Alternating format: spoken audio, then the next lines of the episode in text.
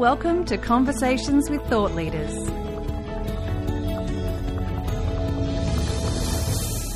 Here's your host, David Webley. Good morning, everybody. It's Wednesday, the 1st of June, uh, a very cold and wet Melbourne. However, I'm delighted to be in the office with the amazing Gemma Saunders, who's joining us today. Gemma, good morning. Good morning. How Thanks are for you? having me on this wintry Melbourne day. It is like being back in the UK. Yeah. Um, so, welcome to the latest episode of Conversations with Thought Leaders. Today, we're talking about how to grow beyond diversity, such an important topic. Um, for those that don't know me, my name's David Webley. I'm the managing director and founder of Granite Consulting. Um, we're technology and project recruitment specialists. Really interesting world of talent at the moment. Hard to find people, lots of career opportunities. Feel free to get in touch with us if you want to talk about um, what the market looks like and what the opportunities might be. Um, I'm also the co founder of Conversations with Thought Leaders, which, as many of you know, was set up during COVID just to connect our community with great leaders from all over the world. Enough about myself. Gemma Saunders. Um, so, for those that don't know Gemma, and I know many of you will, um, Gemma's the founder of a consulting business called Workplace Edit. So, Workplace Edit partner with organisations. They've got about 30 clients all over the world. They've been going for a few years now. And they adopt and leverage the huge value of a diverse workforce. Some of the clients that you'll have heard about Afterpay, Linktree, and Sportsbet, to mention but a few. Um, she's also the board member of Wear It Purple, uh, a board member of Minus 18, and a finalist in the Australian LGBTI Awards. Um, prior to setting up Workplace Edit, uh, Gemma was a senior exec at Medibank, charged with building a diverse and inclusive workplace, part of the senior leadership team. Originally from the southwest of England, like myself, Exeter and Devon, great, great county Devon if you've not been there. Home in the, cre- the cream tea, I believe. Um, is that true, Gemma? Yes, yeah, It yeah. is definitely true. If you love, Okay. a, love a Devonshire tea, that's uh, that's the where place go. for you, and now we can travel. Get over there. That's it. Um, so we're going to do a couple of housekeeping things before we get into it. So we've got our Q and A function running as always, bottom of your screen. Um, no such thing as a bad question. Please ask the questions when you think of them, and we'll weave them into the conversation. We'd love to hear what you're thinking and, and answer your questions. We've also got the chat function open, so if there's any other communication, please send it through. Um, traditional book giveaway. Um, so the book giveaway today is an amazing title, Invisible Women by Caroline Perez. Uh, Peter's going to share you a copy of that book, Sunday Times bestseller. So here's the question. In a couple of words, what comes to mind when we say workplace diversity and inclusion? First 10 people to contribute get a free copy of the book. What have we got so far? And there's no no right or wrong. No right or wrong. So just whatever comes to mind for you when you hear those words. No right or wrong. What have we got? Here we go. Happy, productive team. Tim Way, thank you very much for leading us. Um, people from all genders, races, religions. Thank you, Gary. Um, Leo, psychological safety, great point. Group think, collective intelligence. Sean, thank you, Sean. Full representation, very true. Any more for any more? creating space for humans to be truly authentic to who they are and confident to show up in the world, honouring that authenticity, being true to yourself. Brilliant, Alana. Thank you for sharing that. Um, growth mindset, not group think. Love I'm that, sure we're going to get into that a bit more. Nice one, Leo. Thank you. Valuing difference, yeah, it's a really important um, theme that we've had through. Thank you, Renee, for sharing that. We appreciate it. While we're waiting for anything else to come through, we might get into it, Gemma. Yeah, sure. So, um, can you tell us a bit about your backstory, please? Sure. Uh, well, you covered a fair bit of the bio. I love that you mentioned the LGBTI awards and where I was a finalist. I think my mum found it the most interesting fact was um, Orange is the new uh, the new black. You know the Netflix show. Yes, they yeah. were finalists at the same time. So my mum was way more excited about that than uh, than me being a finalist. But um, yeah, fast forward to today, working with a range of global, local, um, and national organisations Yep. around kind of the intersection of employee experience and diversity, equity, and inclusion. So Yep. the idea of workplace edits is to edit the workplace rather than editing the people. So the messages that have come through around uh, people being truly authentic, um, being able to show up as their true self in the workplace, um, and honour their authenticity. That's what we want. We want to look at how do we edit the workplace so that Yeah. people can truly contribute their best selves Yeah. um, so that they're not modifying themselves where you get that sort of you know the um, you know the similarity bias and the the group think Yeah. where the dominant perspective Yeah, takes yeah, over absolutely. we want to make sure that not only we have visible diversity but people can actually share their opinions their diversity of thought Yeah. um, share their concerns about the work workplace um, Yeah. and, and have that respected and honoured as well Yeah, So, fantastic. yeah. It's actually a great name for a business as well. Where did you get the name from? Who gave you the idea, or do you, it just came to? Do you know what? When I was younger, I really wanted to work for like Vogue magazine as an editor. Yeah, okay. so I think I just sort of had that old career of the past in mind, and um, yeah, and just this concept of we need to, and it, it comes up in the book that we're giving away today, actually, Yep. by um, Caroline Criado Perez around Invisible Women, which is. Um, you know, how do we edit the workplace rather than um, you know make people change who they are? So Yeah, th- that's, that's sort of that concept, really.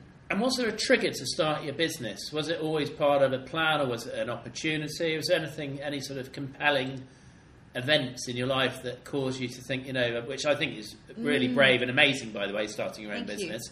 Um, what led you to go on that journey of, of being an entrepreneur? Yeah, look, I think for me, I had um, a great experience at Medibank, so Yeah. ASX top 50 organisation, um, and drove with a number of colleagues. No one ever does it themselves, Yeah, but um, drove a number of changes around inclusive, uh, creating an inclusive workplace there. And a couple of call outs were really being on the forefront of flexible and hybrid working. Yeah. Um, going back 10 years ago, I was recruiting a full uh, work from home model. I was recruiting Wow. people completely using go-to meetings before Zoom was even around. Yeah. Uh, virtual hiring, virtual onboarding. Um, that was that was my world. So pretty leading edge in terms of virtual, remote, and flexible working.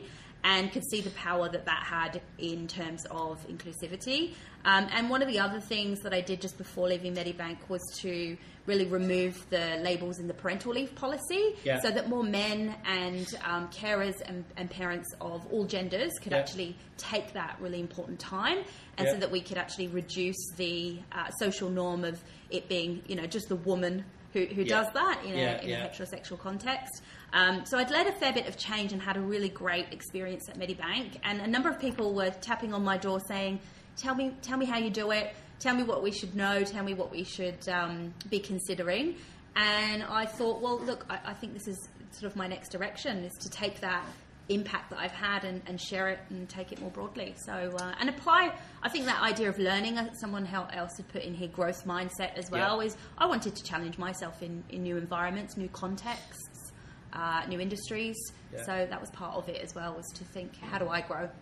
I just want to go. You mentioned something really interesting: labels, and and where do you, how do you think Australia is doing in that whole position around labels? And I think the parental leave is, is something that's always resonated with me, and and I also think the other thing I'd be interested to get your view on is the concepts of job sharing. You know, I Yep. love Australia. I've been here 17 years, but if I compare, you know, with a business in the UK and Australia, I think traditionally, although it is changing, the concepts of a job share with one day overlap was maybe not quite where the UK was in Australia for many years. Yep. So I'm interested to get your view around that and, and what progress has been made in Australia and what we can do to keep advancing it. Ah, love that question. So on the progress front, I would say, you know, Australia, 95% of primary caregivers are women in Yep. Australia.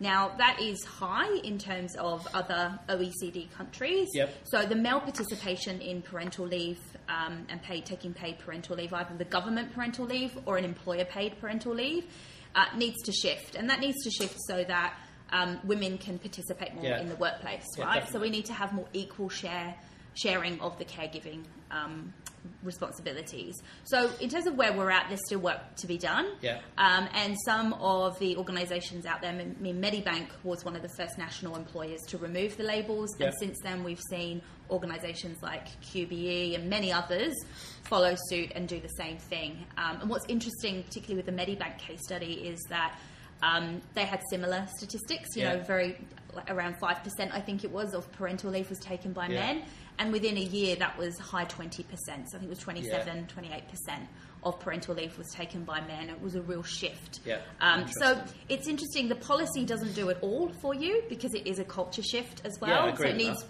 role modeling, needs um, us, you know, for us to challenge our own norms and our own thinking. Um, the questions we ask. If a, if a guy comes in and says, you know, my wife's 15 weeks pregnant, do you say, Yeah. great, let's talk about what leave you intend to take, or you go, or do you Yeah. just say congratulations and move on with the conversation? So it's that cultural Yeah. piece that comes along with the policy that needs work as well. Um, so that's where we are. In terms of the job share part of your question, um, I think that there is still a way to go in terms of redesigning roles and Yeah. how we think about roles so that we can actually invite more people to participate in the work workplace. Now, whether that's parents, caregivers, people with disabilities, um, looking at how we default to a full time role, um, it's you know it's still the default.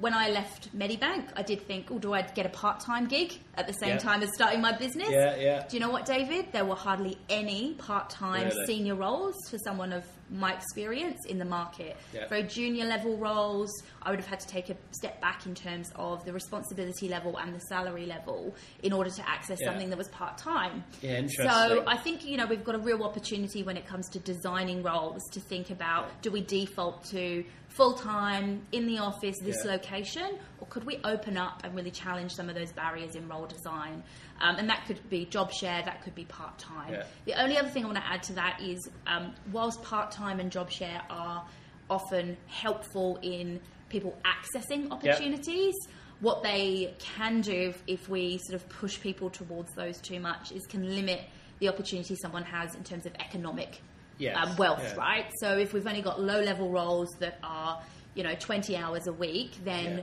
and particularly filled by women, which is a pattern I see in organisations, is that superannuation contributions over time decrease. Yeah. So we then start to have that wealth gap, that Yeah, gender absolutely. wealth gap. So we need to just, everything's just that balancing act Yeah. of it may create opportunities, but it also could present inequities down the track as well. Yeah, yeah, absolutely.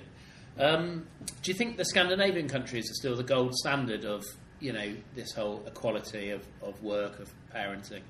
Yeah, look, I think it's definitely the, the models that we, we look to in terms of being Yeah. more advanced. And um, what's interesting, again, if you look at some of the rankings, OECD rankings around gender equality, um, that you know those countries still top top the lists quite often. Yeah. Um, and Australia has actually moved backwards in the last couple of years on that Wow. list. Um, a couple of reasons for that. Whilst Australia has um, pretty gender equal education attain- attainment, so Yeah. you know men and women um, or people of all genders equally uh, accessing uh, qualifications. It's what happens after university ends, Yeah. right? And it's those social norms of the impact of caregiving and that sort of thing that um, you start to see fewer women in uh, leadership positions. So even in Australia right now, um, this was last year, but the top 200 companies, only 10 of those top 200 companies um, had female CEOs. Wow.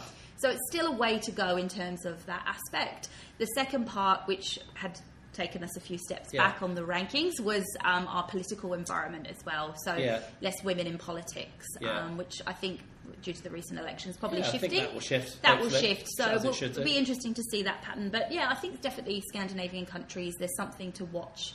And, and take a look at in terms of how that's um, how that's playing Yeah, out. that's interesting. I, I thought it might have been something different because I wonder if COVID's been the great accelerator and amplifier of many things.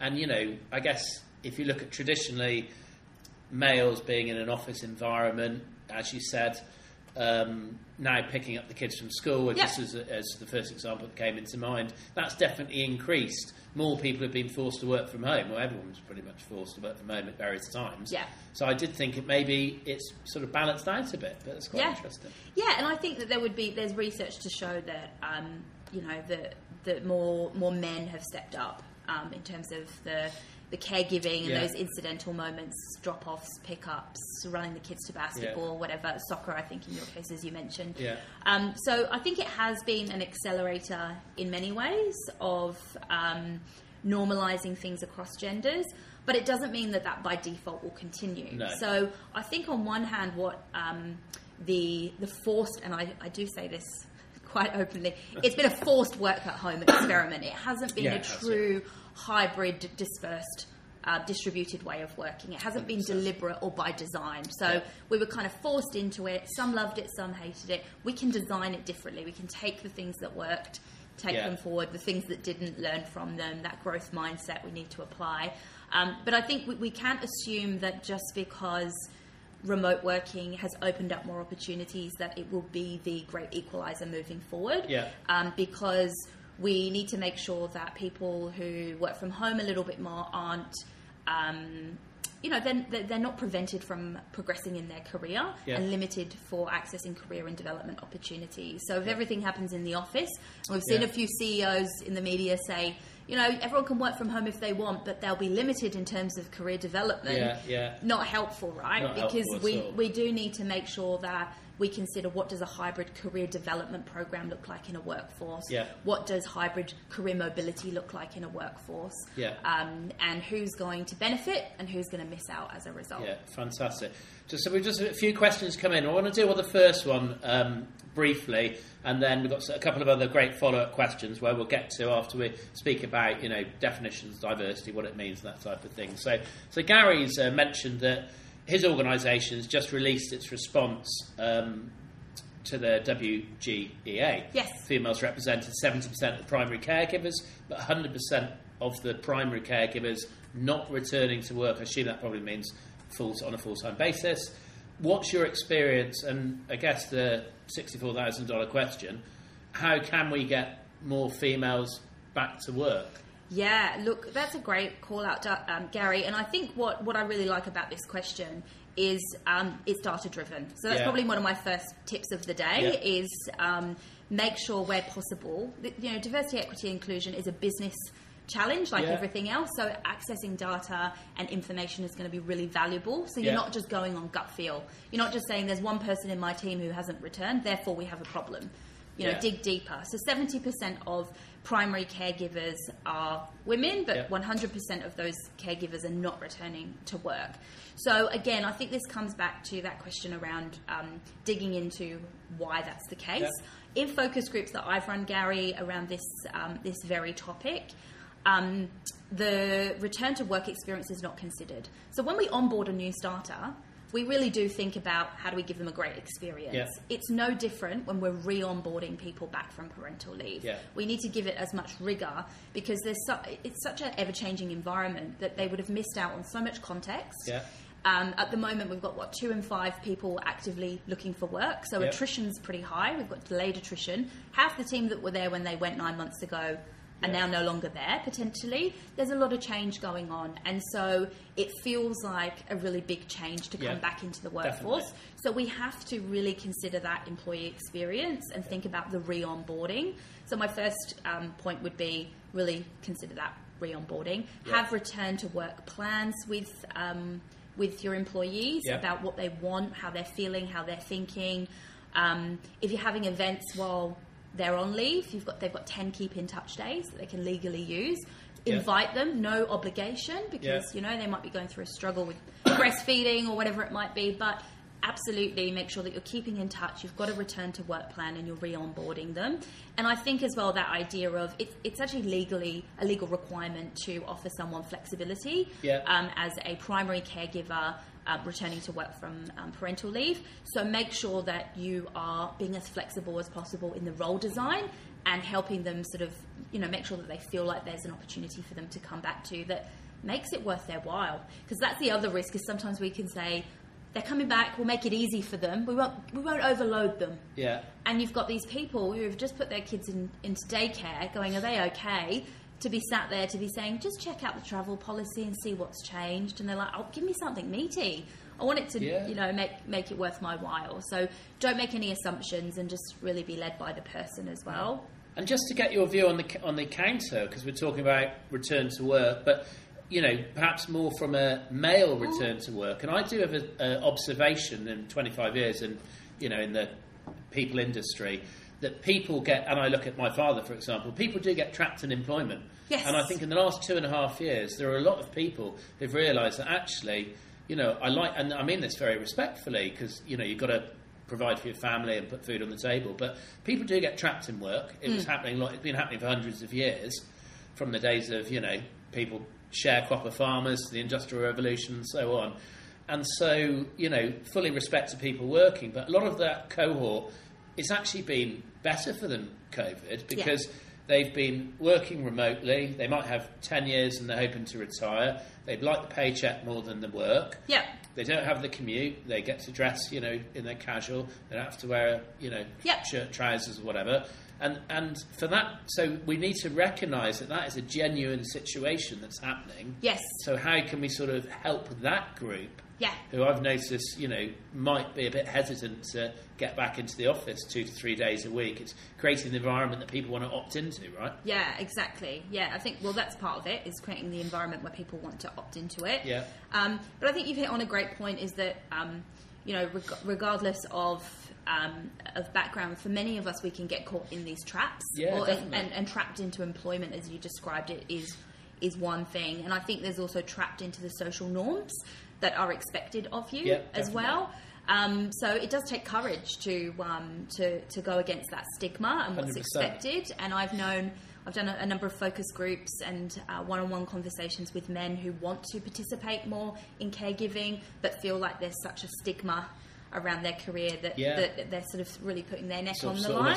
upon, Um, yeah. and like welcome, Yeah. to, welcome to our world of women for Yeah. over the period of time. But it's it's a genuine challenge then, and a barrier. Yeah. Um, and I think if we ha- if we want to progress uh, gender equality, we have to consider how we break down the stigma of men participating Yeah. in caregiving and um, normalizing it. So for people like you know, as you've mentioned, um, yeah, I think you mentioned your father in that example, but you know, giving them the permission. Yeah. Resetting permissions is really Yeah. important. Like I know that that was sort of the path that you think you should follow, but have you considered these other options? Yeah. These are the policies, these are the benefits, these are the options, and just keep resetting those permissions. Don't leave it to chance.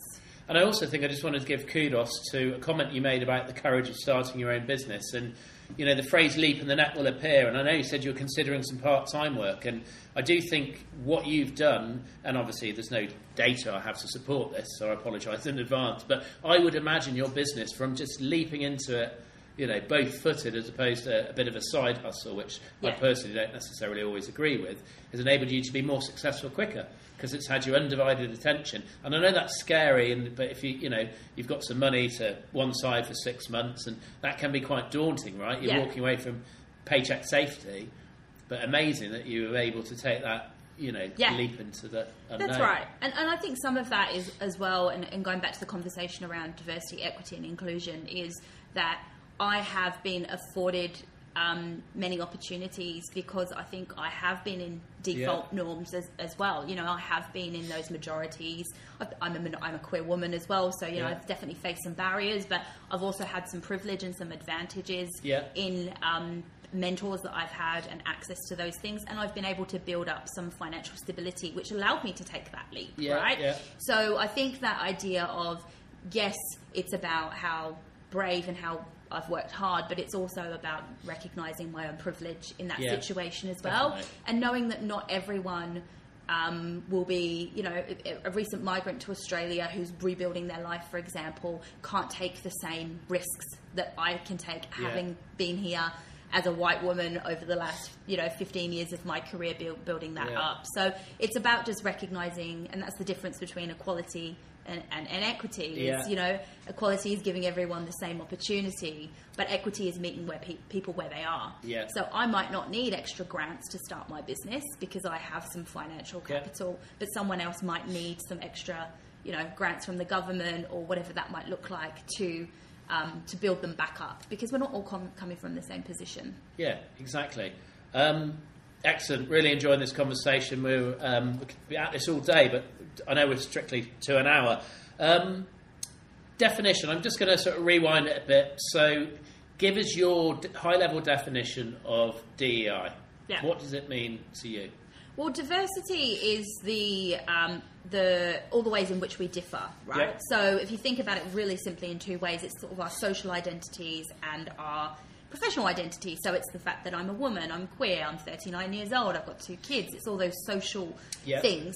It's also the professional identities. So Yeah. the fact that I'm a recruiter by background, I've been a senior executive, I'm a Yeah. graduate of the Australian Institute of Directors. I bring all those many hats and experiences. So that diversity is sort of the identities. And one thing I want to call out is that we are more than one thing. Yeah, yeah, right. like you know, we are more than one thing. And in Australia, we get caught in this trap of just talking about diversity as gender equality and, and, and the gender split in an organisation. And that's what today's conversation is encouraging us to grow beyond Yeah. that that quite narrow conversation. Yeah. Um, so diversity is all the ways in which we differ, and it's a relational concept. So you're you're not a diverse person if you're the only. Uh, you know, the only white middle-aged guy in the room. You're Yeah. not. You're not the. You're not a diverse person because that is your identity. Yeah. As a group in the room, we are diverse because there are lots of different identities Absolutely. present.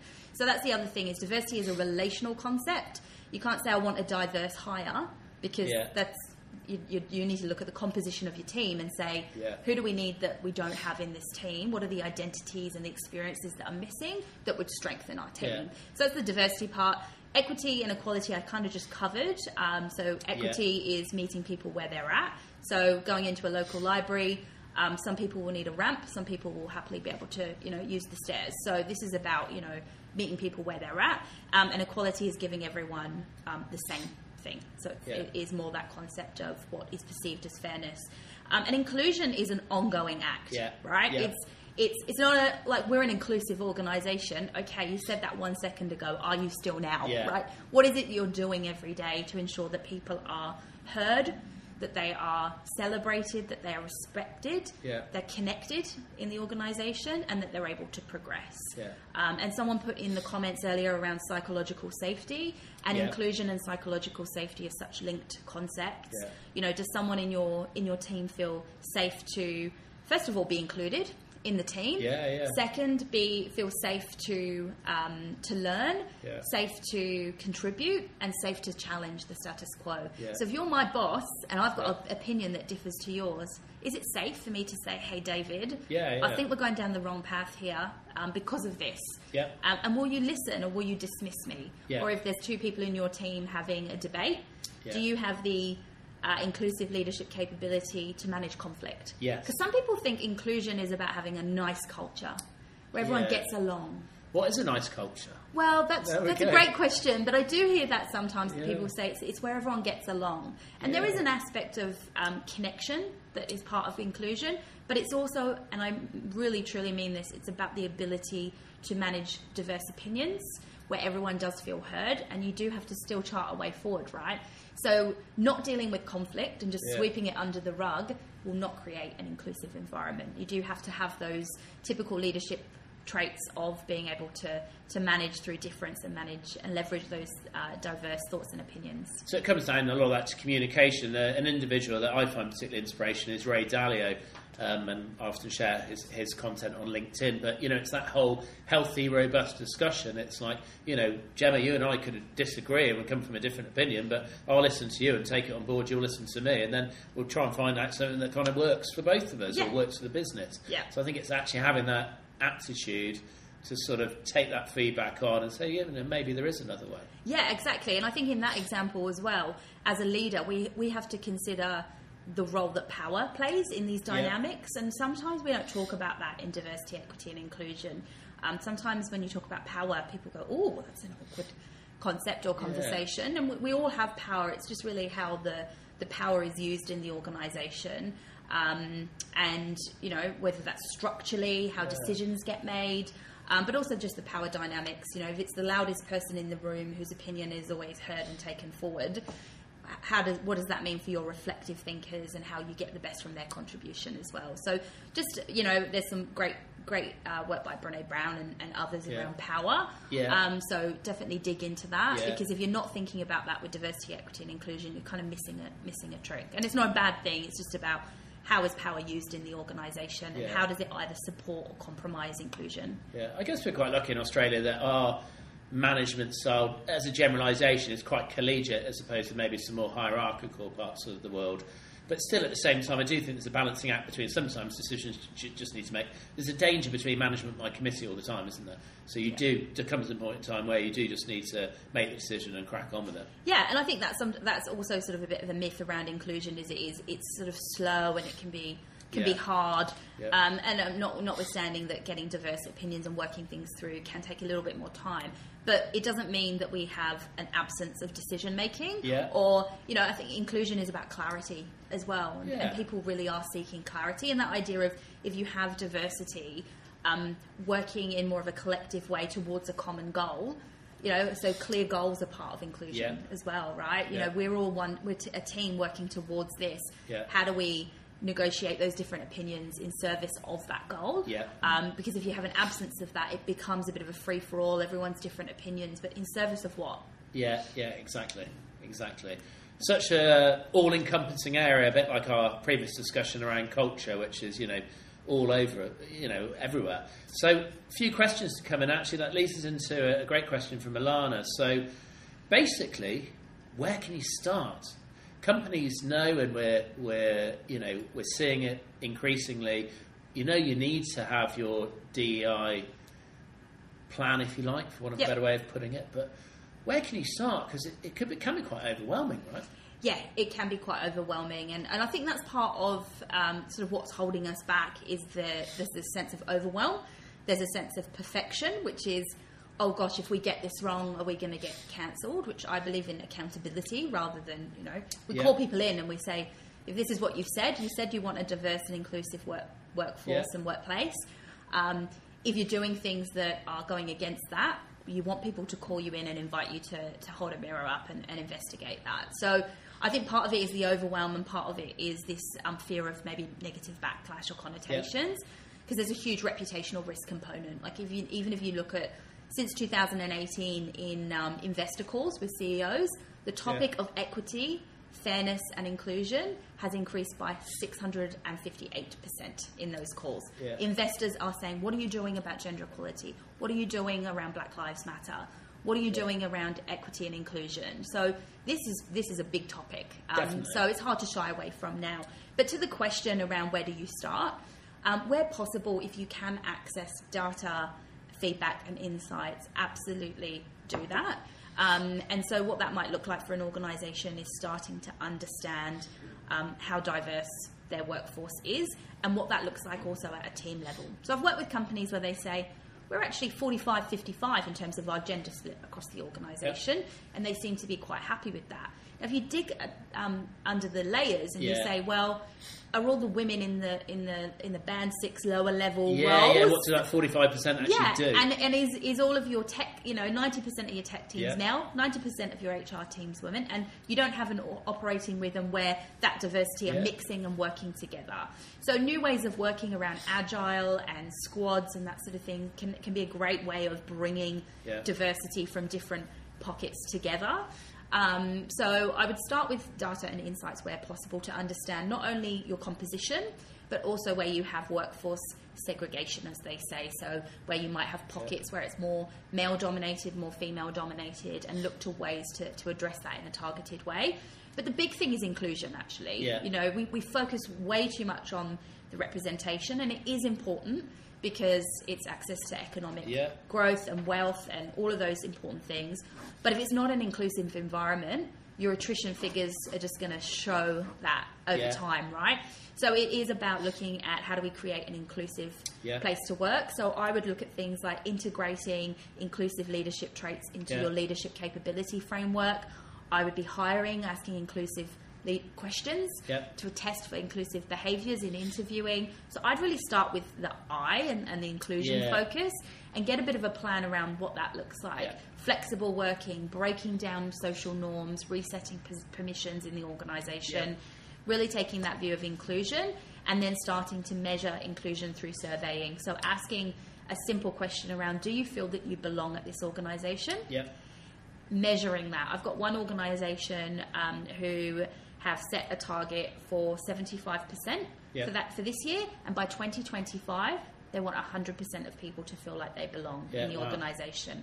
It's an ambitious good. target, Yeah, but it's yeah. one that says they're not shying away from creating the dealing with it conditions. head on. Yeah, you're dealing with it head on, and also within that 75% that perhaps they've got this year, if you look at it by demographics, it, it's not the same. So overall, it's 75%, but perhaps it's 50% for people with disabilities. And Yeah. that's not okay.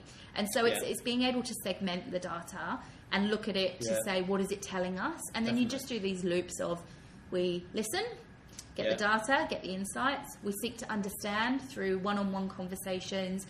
I'm a fan of anonymous channels as well because I think until you build the interpersonal trust, having The anonymous safety. chan and safety to speak up, having anonymous feedback is better than no feedback. yeah, yeah, definitely. So um, using those feedback loops to put that into um, into practice. So uh, listen, seek to understand, get to the root cause, identify the patterns, and then disrupt the Yeah. patterns through action. Um, and just don't forget to communicate. Yeah, You're doing yeah. stuff as well. I've, I've heard organisations say, "But we've changed seven of our policies." And did you tell anyone? Have you encouraged anyone to participate in those policy changes? Have you reset the cultural Yeah. norms that go with it? So yeah, um, I was just going to come to uh, policies actually, and it's great that you flipped it and talking about the inclusion, which is actually, you know, the the crux of the matter really, because you mentioned tech, and you know I've been in and around that area for 25 years, and we see it a lot now of people mandating, you know, our policy is 50% of shortlists must be females. Yeah. And you say, well, hang on a second, if 30% of grads are females, then Yeah. until we fix that and we get into the schools and we talk about STEM education, which is Yeah. why we're delighted to sponsor Go Golvic IT, Yes. um, we're not going to fix that. And also, and I get the concept, I've got two young daughters and I'm 100% trying to help them have a, an equal footing in the world.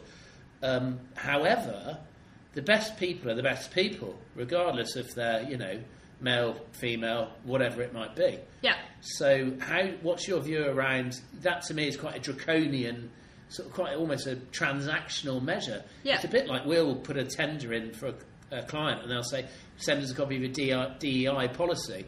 In the same time as they might say, "Can you give us a copy of your workplace health and safety policy?" Yeah.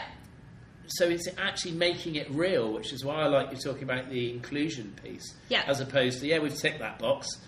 You know, so I do wonder how many of the CEOs and the investors they're actually then going and doing the due diligence. Like, yeah, you've given us a copy of your policy, that's Yeah. cool, but what does it actually look like in Yeah. in reality? That, that what's the experience? So there's a The policy experience. which is an intent, and then there's the what's the lived experience of women in your workforce as that Yeah. example. And so, I think a couple of points um, that you've mentioned there are one that it can feel transactional. So I think we need to Feels think like a about compliance exercise. yeah, most of the time. and so I think we need to look at what are the short term strategies that are effective, and what are the longer term. Where do we need to play the long, long, you know, the long game, and get in at pipelining and, and talent pooling and and um, and education, as you've mentioned. So consider those levers that you've got to pull. I do feel sorry for recruiters, and because I'm biased because I used to be one.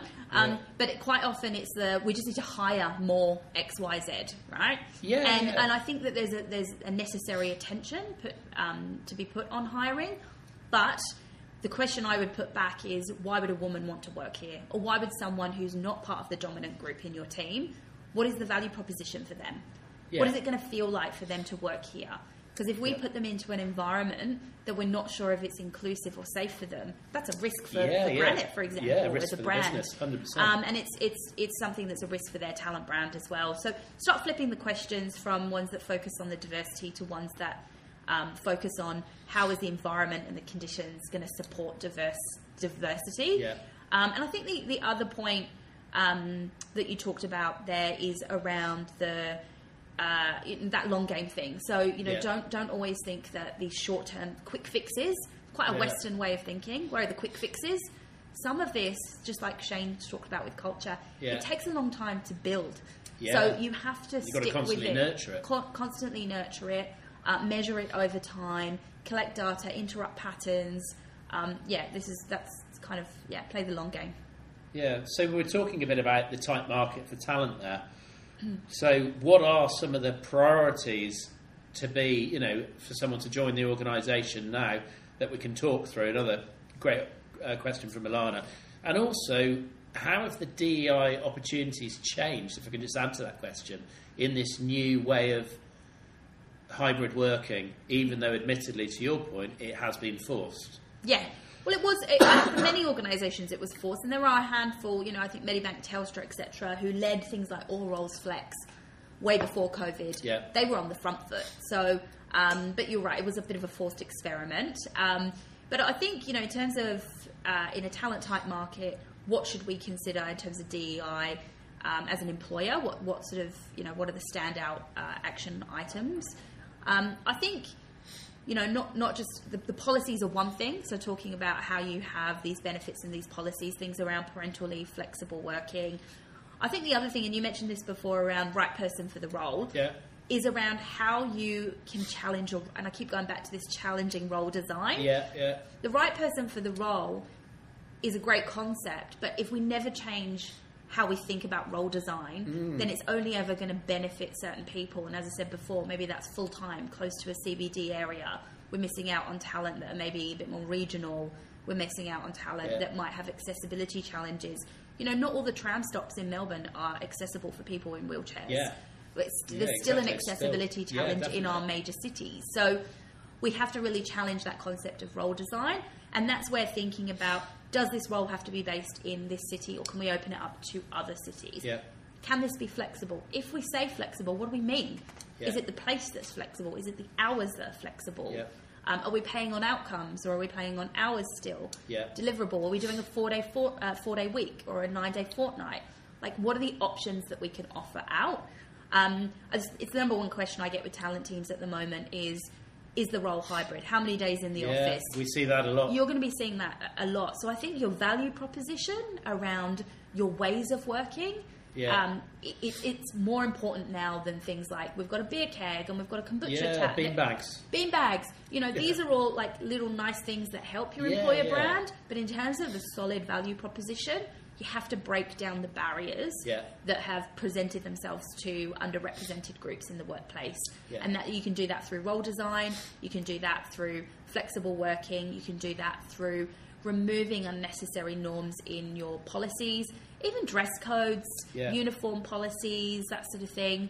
I've seen think I had one client saying their uniform their, their dress code policy said wear a nice blouse, wear a nice pair of Yeah. slacks. It was sort of written from the fifties. Yeah. Um, and it was very um, yeah, it was kind of a Stepford Wives little vibe going on there. So just really challenging language, norms, Yeah. and, and, and being able to show the experience of people in the workplace. So great that you've got some tar- targets around 40% women in leadership. What does it look like now? Yeah, what's, what's Um, the real position? Yeah, what's the real position, and how do women experience the workplace? You know, Yeah. I, I don't want to just see a statement that says we're an inclusive organisation. I want videos of women saying how they've progressed. I want. I want to know what you're doing around accessibility in your workplace. Yeah. Um, I've, there's two proof points actually I wanted to mention from clients of mine. One said that recently a senior person decided to join them because they had a disability inclusion action plan. Yeah. And they said that was one thing when they were considering two other roles. They thought, you know what, you've got clear actions, clear Yeah. deadlines, and you're committing to doing some change in this space. Another declined a role because the organisation had no commitment around reconciliation. Yeah. Um, and so, you know, these things that, you know, that that person wasn't someone with a disability and the other person wasn't someone part of the Aboriginal and Torres Strait Islander community, but it comes back to that concept of it doesn't have to happen to me for it to matter to me.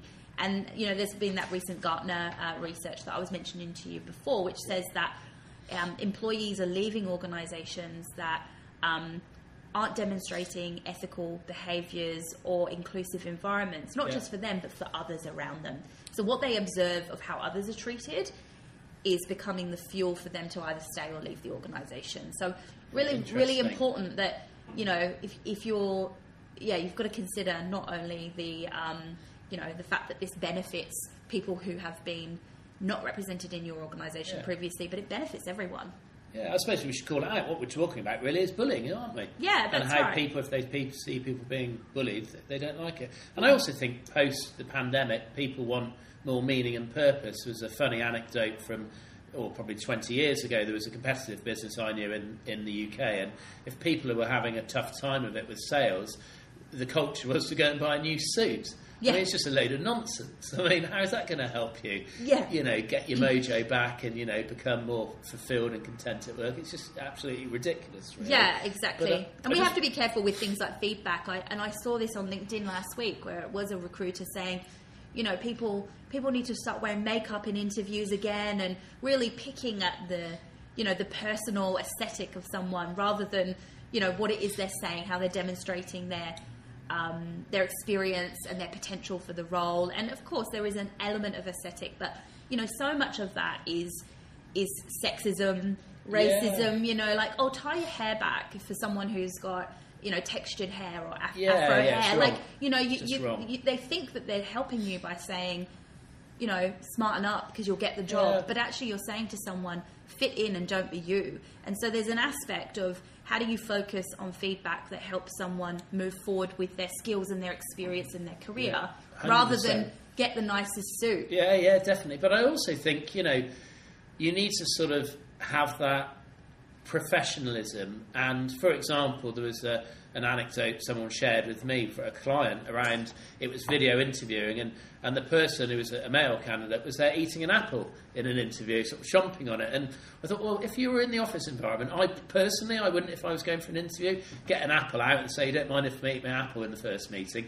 I think that was a bit unusual. So I do think it's sort of getting beyond that. It doesn't really matter where you are. Yeah. Just, you know, and I think we need to have an environment that says you can brave, you know, to wear your jeans and a polo shirt or Yeah. a t-shirt, Yeah. or Dress you for want to your wear, day. if you want, yeah, dress for your day. That's fine, or, or and that doesn't really matter whether where you are, you know. So I think it's sort of. Um, I think, just think we've got a bit of a resetting of society. And the other thing I just wanted to, I know we were talking about this a bit, is, you know, it shouldn't be on marginalised or tradition, historically marginalised parts of society to fly the flag for DEI. Yeah. You know, myself as a, you know, a middle class, married, middle aged married man with two daughters from Bristol, Yeah. it's as much my responsibility. It reminds me of the quote from a, a great book, actually, Jay Shetty, Think Like a Monk.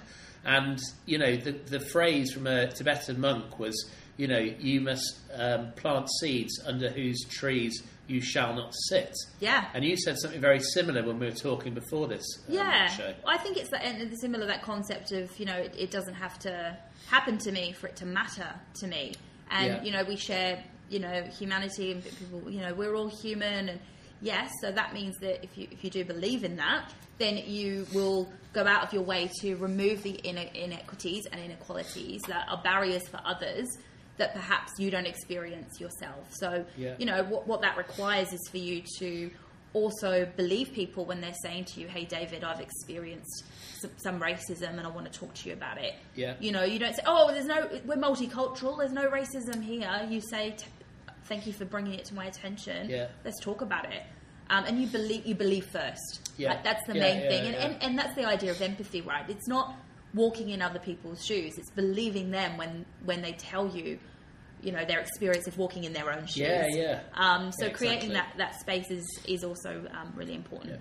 And um, what are some of the things you're seeing that companies are doing to, you know, to a promote the DEI? And I guess a lot of that is also linked into, you know, is it book clubs or celebrities come into the office, or Yeah. for us we do a learning session on a Tuesday with our sales team and provide, you know, pizzas afterwards and just Yeah. different. What, what are you seeing working out there, and what companies are doing to communicate DEI policies and Yeah. making it real in companies? Any sort of ideas, really? Yeah, I think that um, you know when you think about those aspects of inclusion, um, you know, feeling respected, feeling heard, um, Yeah. contributing, connected. So I've seen people do um, virtual and in-person connection type festivals, almost like O Week or um, I don't know what you call it in Australia. Do you call it O Week? You know, at uni when you kind of you know you, you see all the different Freshers Week. like Freshers the Week, yeah, O Week here, I think it's, It's called Week? Yeah, um, so they're doing these sort of these these reconnection opportunities to bring Yeah. people um, p- uh, bring people together.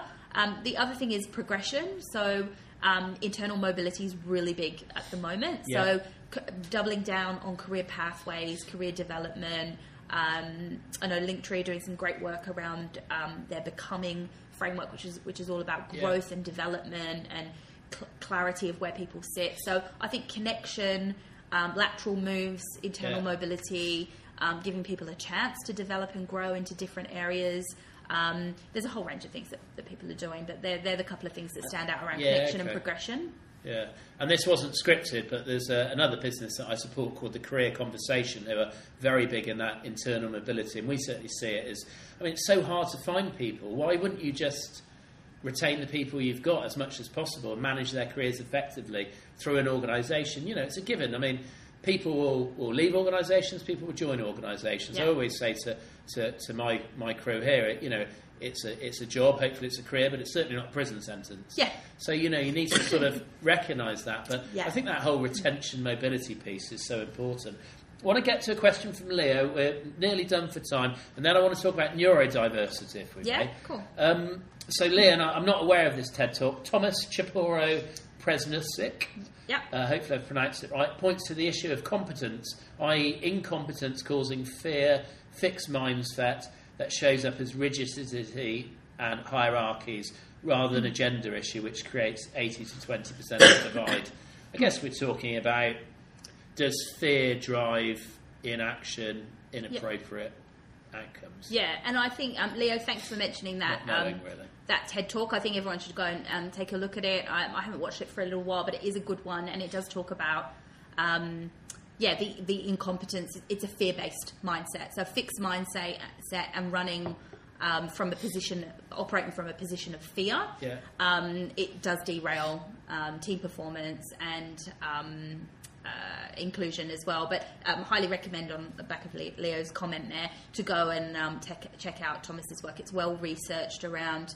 Um, yeah, some of the biases that we have around gender, and also bringing it back to the idea of who is seen as competent and incompetent. And they've done some research around some prominent female Yeah. leaders globally, Yeah. and how you know sometimes they have to work ten times as hard Yeah. um, because there's so much scrutiny around their leadership, and that there are um, examples of, um, uh, of of incompetent men. Thomas talks about those. there are lots of incom- uh, incompetent Yeah, men, um, as there are of, of all genders, but um, talks about how we let that slip Yeah. more than we, we kind of hold women to a different level, um, a, a different standard sometimes. So it, back to that previous point that you made around um, internal mobility, why don't we promote people?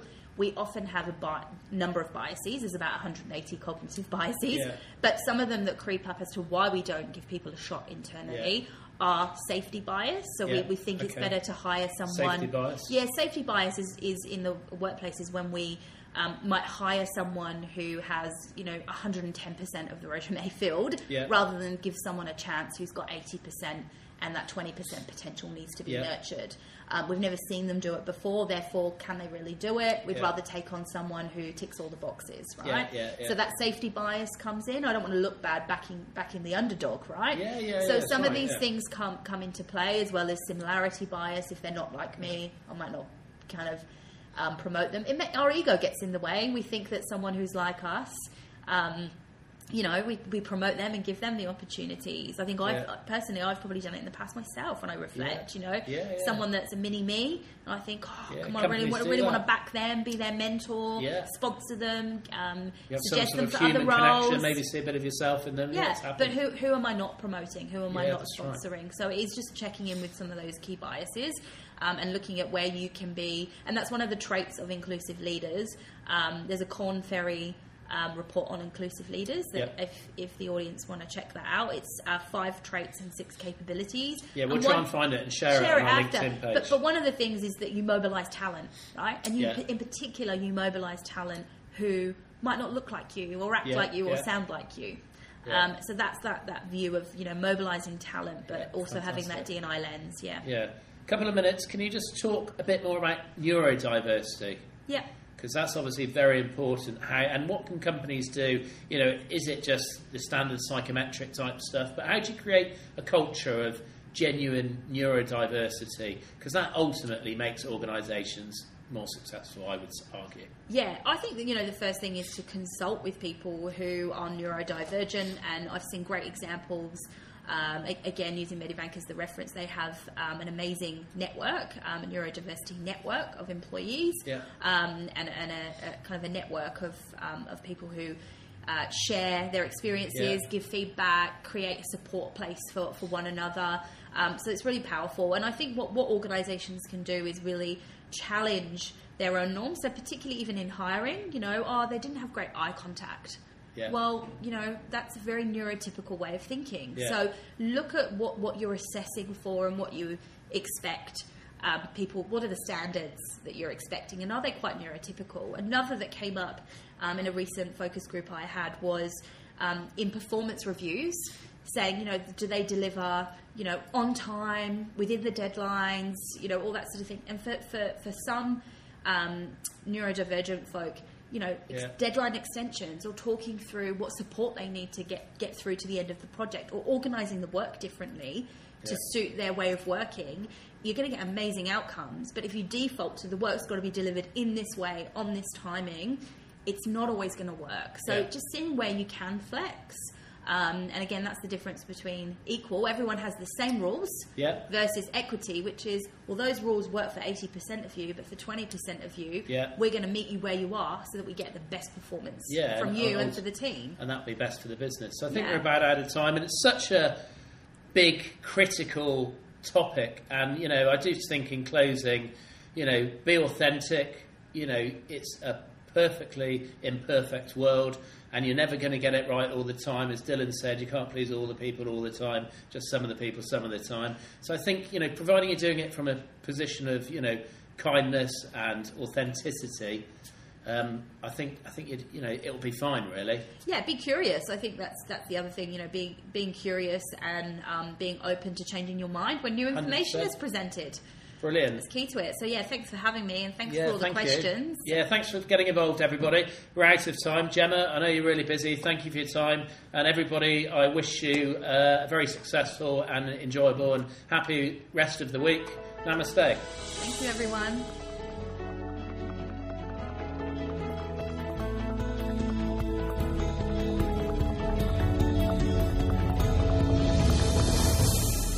This episode of Conversations with Thought Leaders was brought to you by Granite Consulting.